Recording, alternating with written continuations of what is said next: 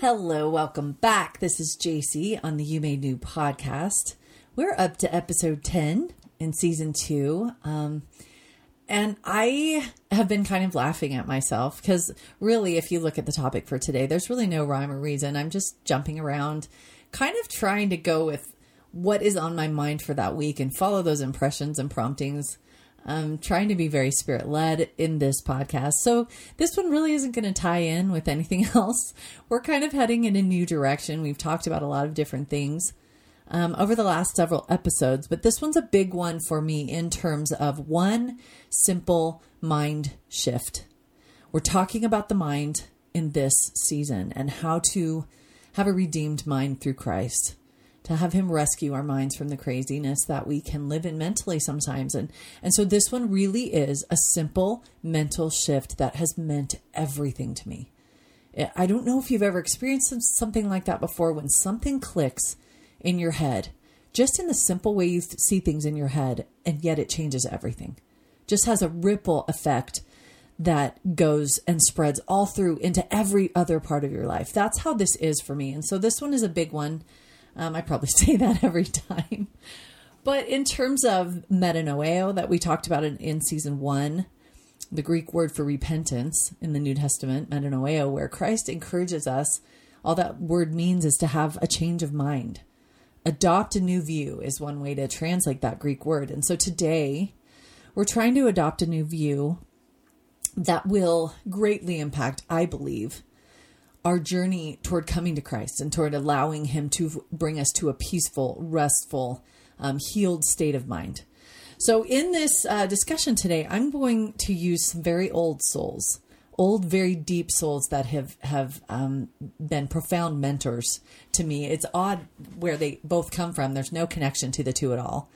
One is A.W. Tozer, who wrote more than 60 books, a Christian pastor and, and speaker and author back in the early 1900s. He died actually in 1963, so he's been gone from us for quite a while. But but his book, especially The Pursuit of God, is amazing. I think I've quoted from it once already um, throughout the podcast, but we're going to use him a little bit, Tozer, and then my favorite. I know I've used her before too, Hannah Whitall Smith.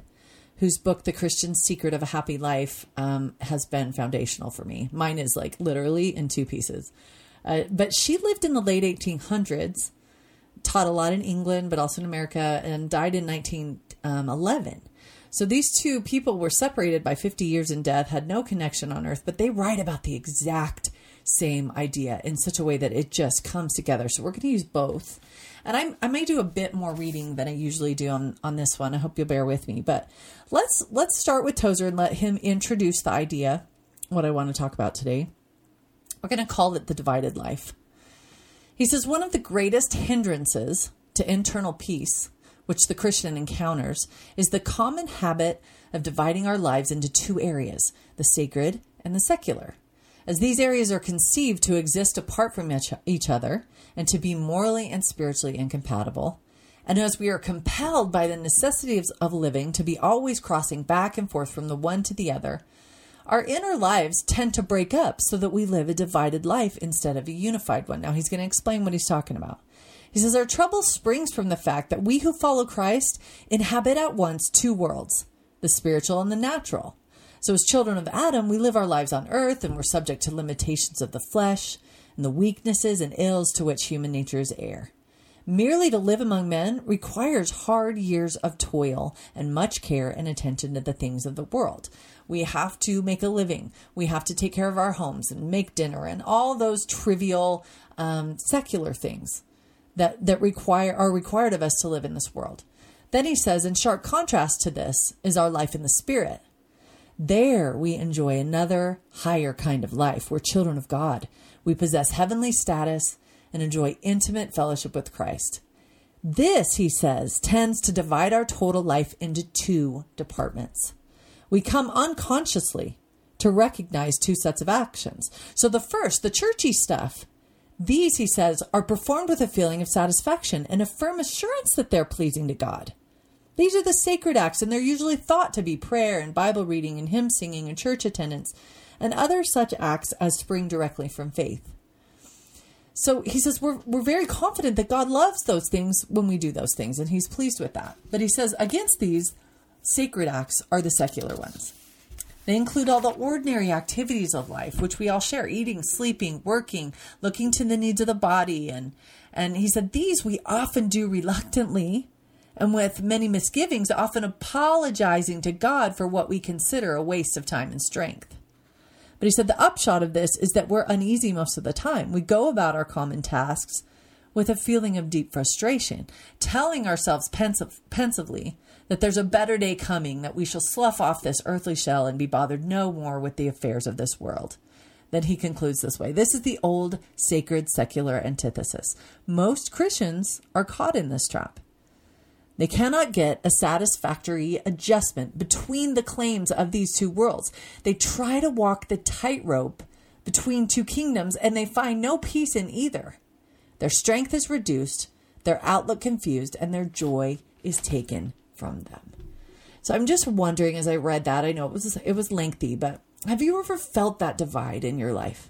I know I definitely did. I remember feeling it most poignantly when I had a bunch of little kids to take for, take care of to care for.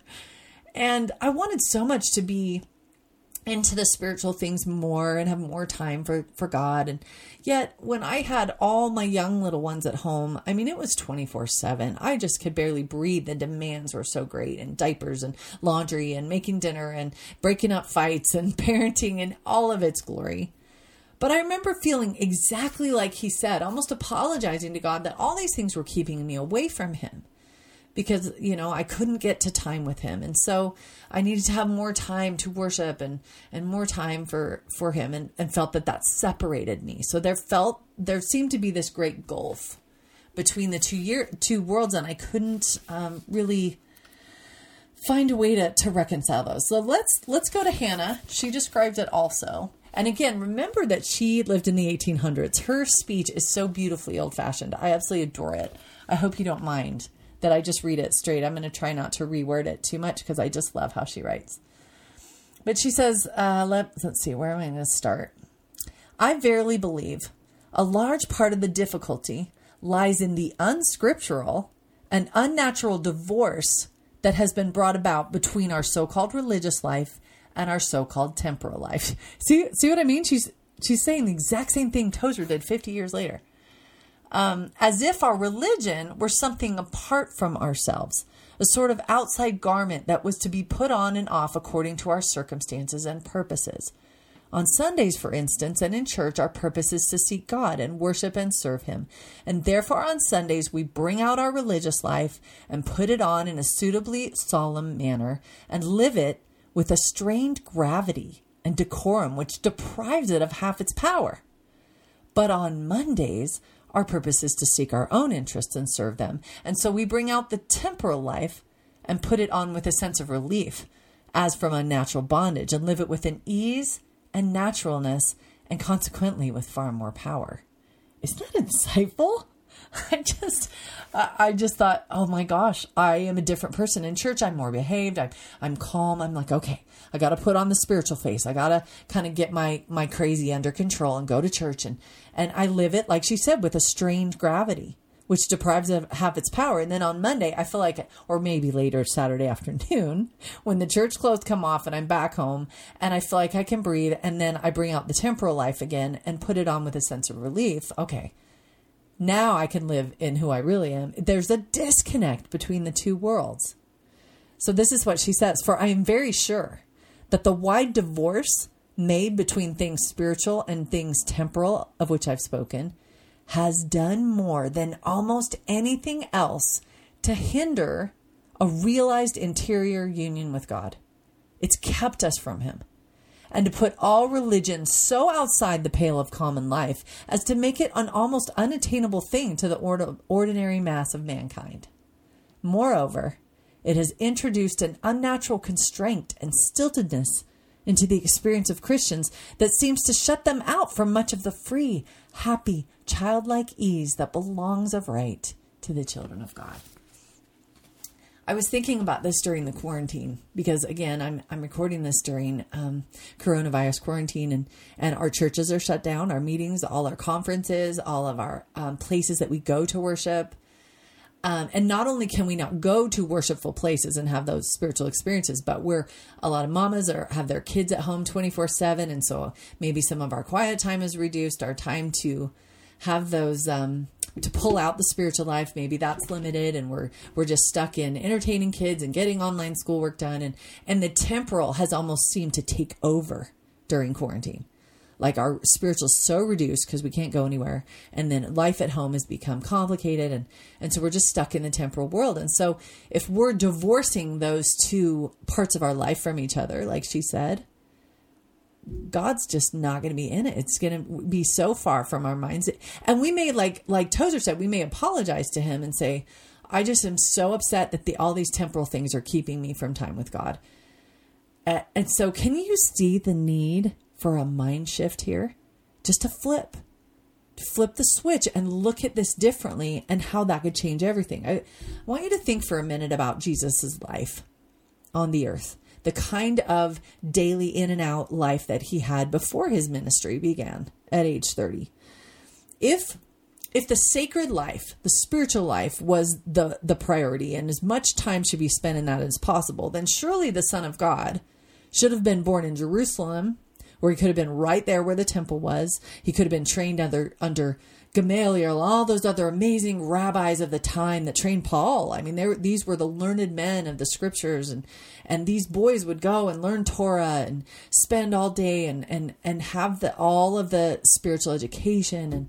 But that's not what Christ's life was like growing up at all. He was a country kid from Nazareth. Like he grew out in the country, grew up out in the country. He didn't get Torah schooling. I mean, I'm sure he got some schooling in his local synagogue. We don't know all the details, but he wasn't the raised as a Pharisee's child was to learn the scriptures the same way. I mean, I think he learned them because he was Jesus. But what did his father do? What did his father apprentice him as a carpenter? Right, that's what the scriptures say. Of course, I have to I have to go on a little tangent. I've been studying lately. The word carpenter in the New Testament really see we take our literal um, westernized uh, understanding and think hammers and nails and trees and wood. But in in Israel, wood is a very scarce resource. Stone was the main resource to build. And a carpenter is translated in, in the Greek as a builder or a laborer.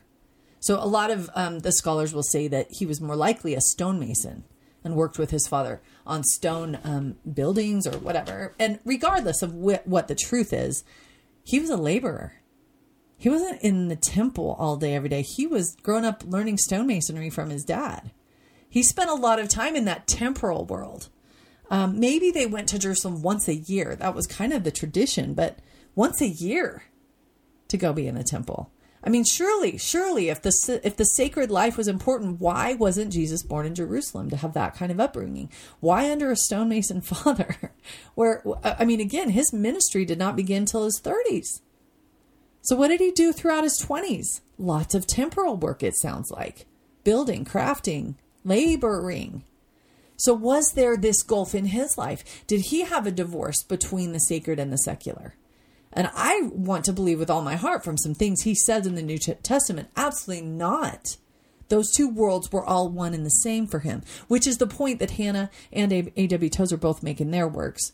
There is no divorce between. The only divorce exists in our head when we separate it out and think that God can't be with us in the temporal, only in the spiritual stuff, that it gets too messy and ugly and sinful in the temporal world. So we can't bring him into that. We have to clean up our act a little, then we can go approach him.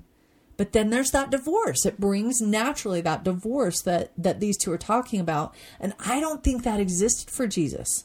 You think about John 14, where he describes a very intimate relationship with his father, where he was abiding in him. He says, My father is in me and I in him. They were one. We know that. In uh, John 8, he says, The father hath not left me alone. Like they, yes, he sometimes took time to step away and go have a night of solitude and prayer. I'm not saying those things aren't important. But does that mean when he left the solitude and went back to his apostles and started um, cooking fish for dinner that God wasn't with him?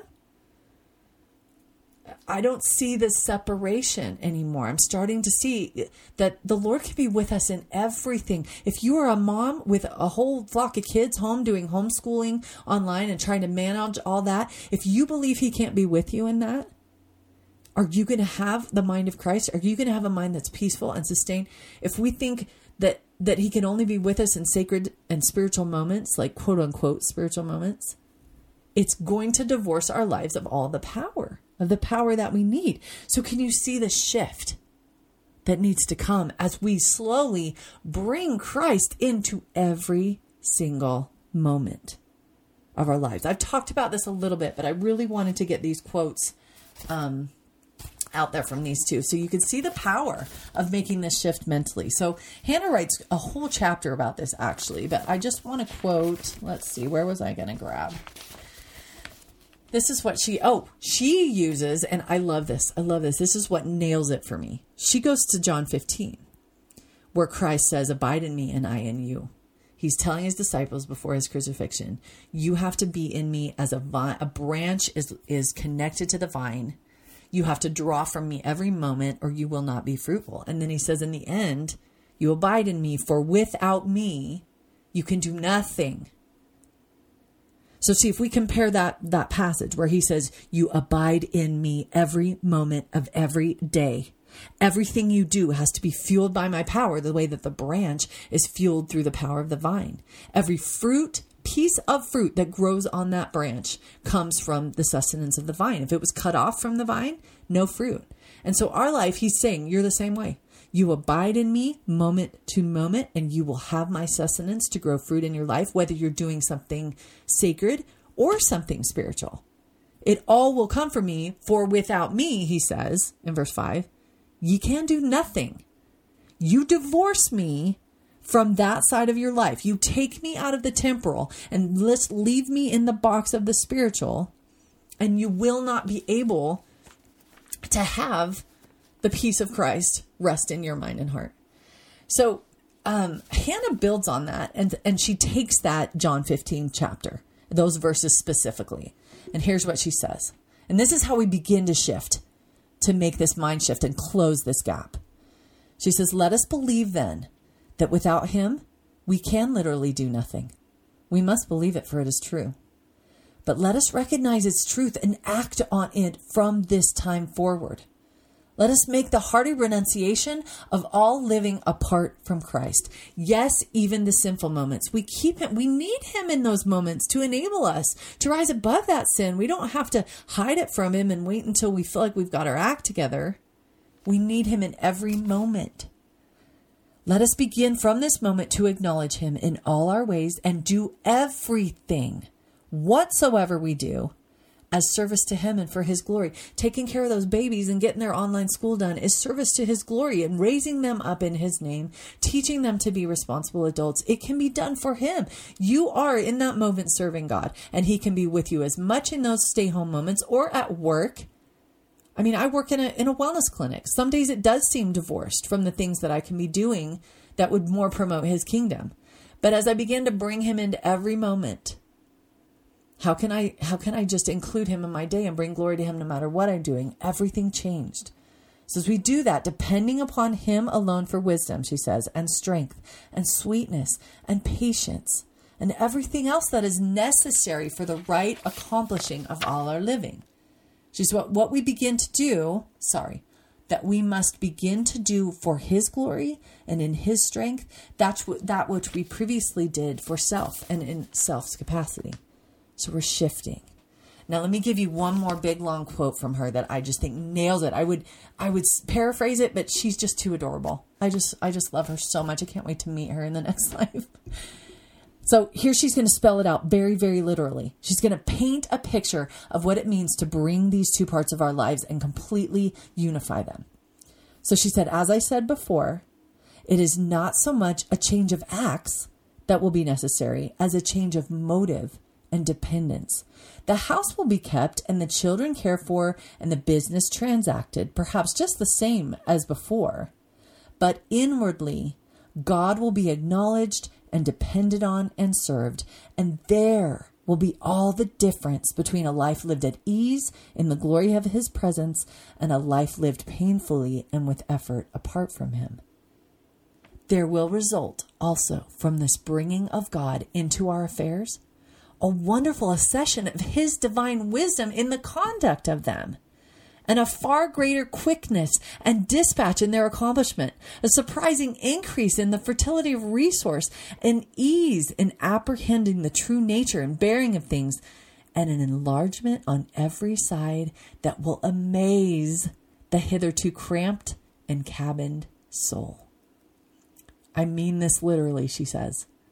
I mean that the house will be kept more nicely and with greater ease, the children will be trained more swiftly. The stockings will be darned more swiftly. The guest will be entertained more comfortably. The bargain will be made more satisfactory. And all life will move with far more sweetness and harmony. For God will be in every moment of it. And where He is, all must go well. She's not saying no trials, but He will be there for the sustaining through whatever is happening. As we bring Him into the temporal, it will change everything. I got to get this part one more time. When you bring in God into your affairs, into all the temporal side, look what happens. She says a far greater quickness and dispatch in their accomplishment, a surprising increase in your resources, a, a better ability to apprehend the true nature of things, and an enlargement on every side that will amaze someone that has hitherto been cramped and cabined and stuck and trapped by this divorce in their life. Now, here's how she finishes, and it, it finishes with a bang. Moreover, the soul itself, in this natural and simple way, will acquire such a holy habit of abiding in Christ that at last his presence will become the most real thing in life to our consciousness. An habitual, silent, and secret conversation with him will be carried on that will yield a continual joy whether we're doing dishes, mowing the lawn, driving in traffic, going through things at work, He can be with us. Our minds cannot be healed unless we let Him have access to us every moment of every day. We have to close this gap, heal this divorce between the sacred and the, and the temporal. It's not just in holy places that you can reach Him. Some of our traditions i come from the church of jesus christ of latter day saints and and we have beautiful temples as part of our worship and they are absolutely exquisite buildings where the spirit of god dwells. It, it is a, a gift to be able to walk into those buildings and worship. But i think sometimes we get caught in the fact that i have to be there to fill it. As soon as i walk out and go get a burger on the way home it's over. It's over. It's gone until i can go back into that building and feel that again. And it may be same in your in other denominations where in in moments of worship music or whatever or a powerful sermon or well well that was it for this week. I, I you know and we don't bring him home with us. We don't we don't bring him into those little moments where he's needed the most. So today I just ask a prayer for all of us that we may, in our quarantine situation, or if you're listening to this after that's long, long past, Whatever you're doing in your temporal world today, invite him in. Heal that that rift. Even if you're kind of embarrassed to have him in some of those moments. Maybe you were yelling at the kids. and you're like, I'm not bringing him into that moment. No, that's that's where you need to draw on his resources the most. As his presence comes and stays, and as we learn to abide in him, there is going to come into our minds a peace that is very, very hard to describe but is very real. How I love him. Good luck on your journey. I hope that blesses you today, and I hope you'll join me for the next episode.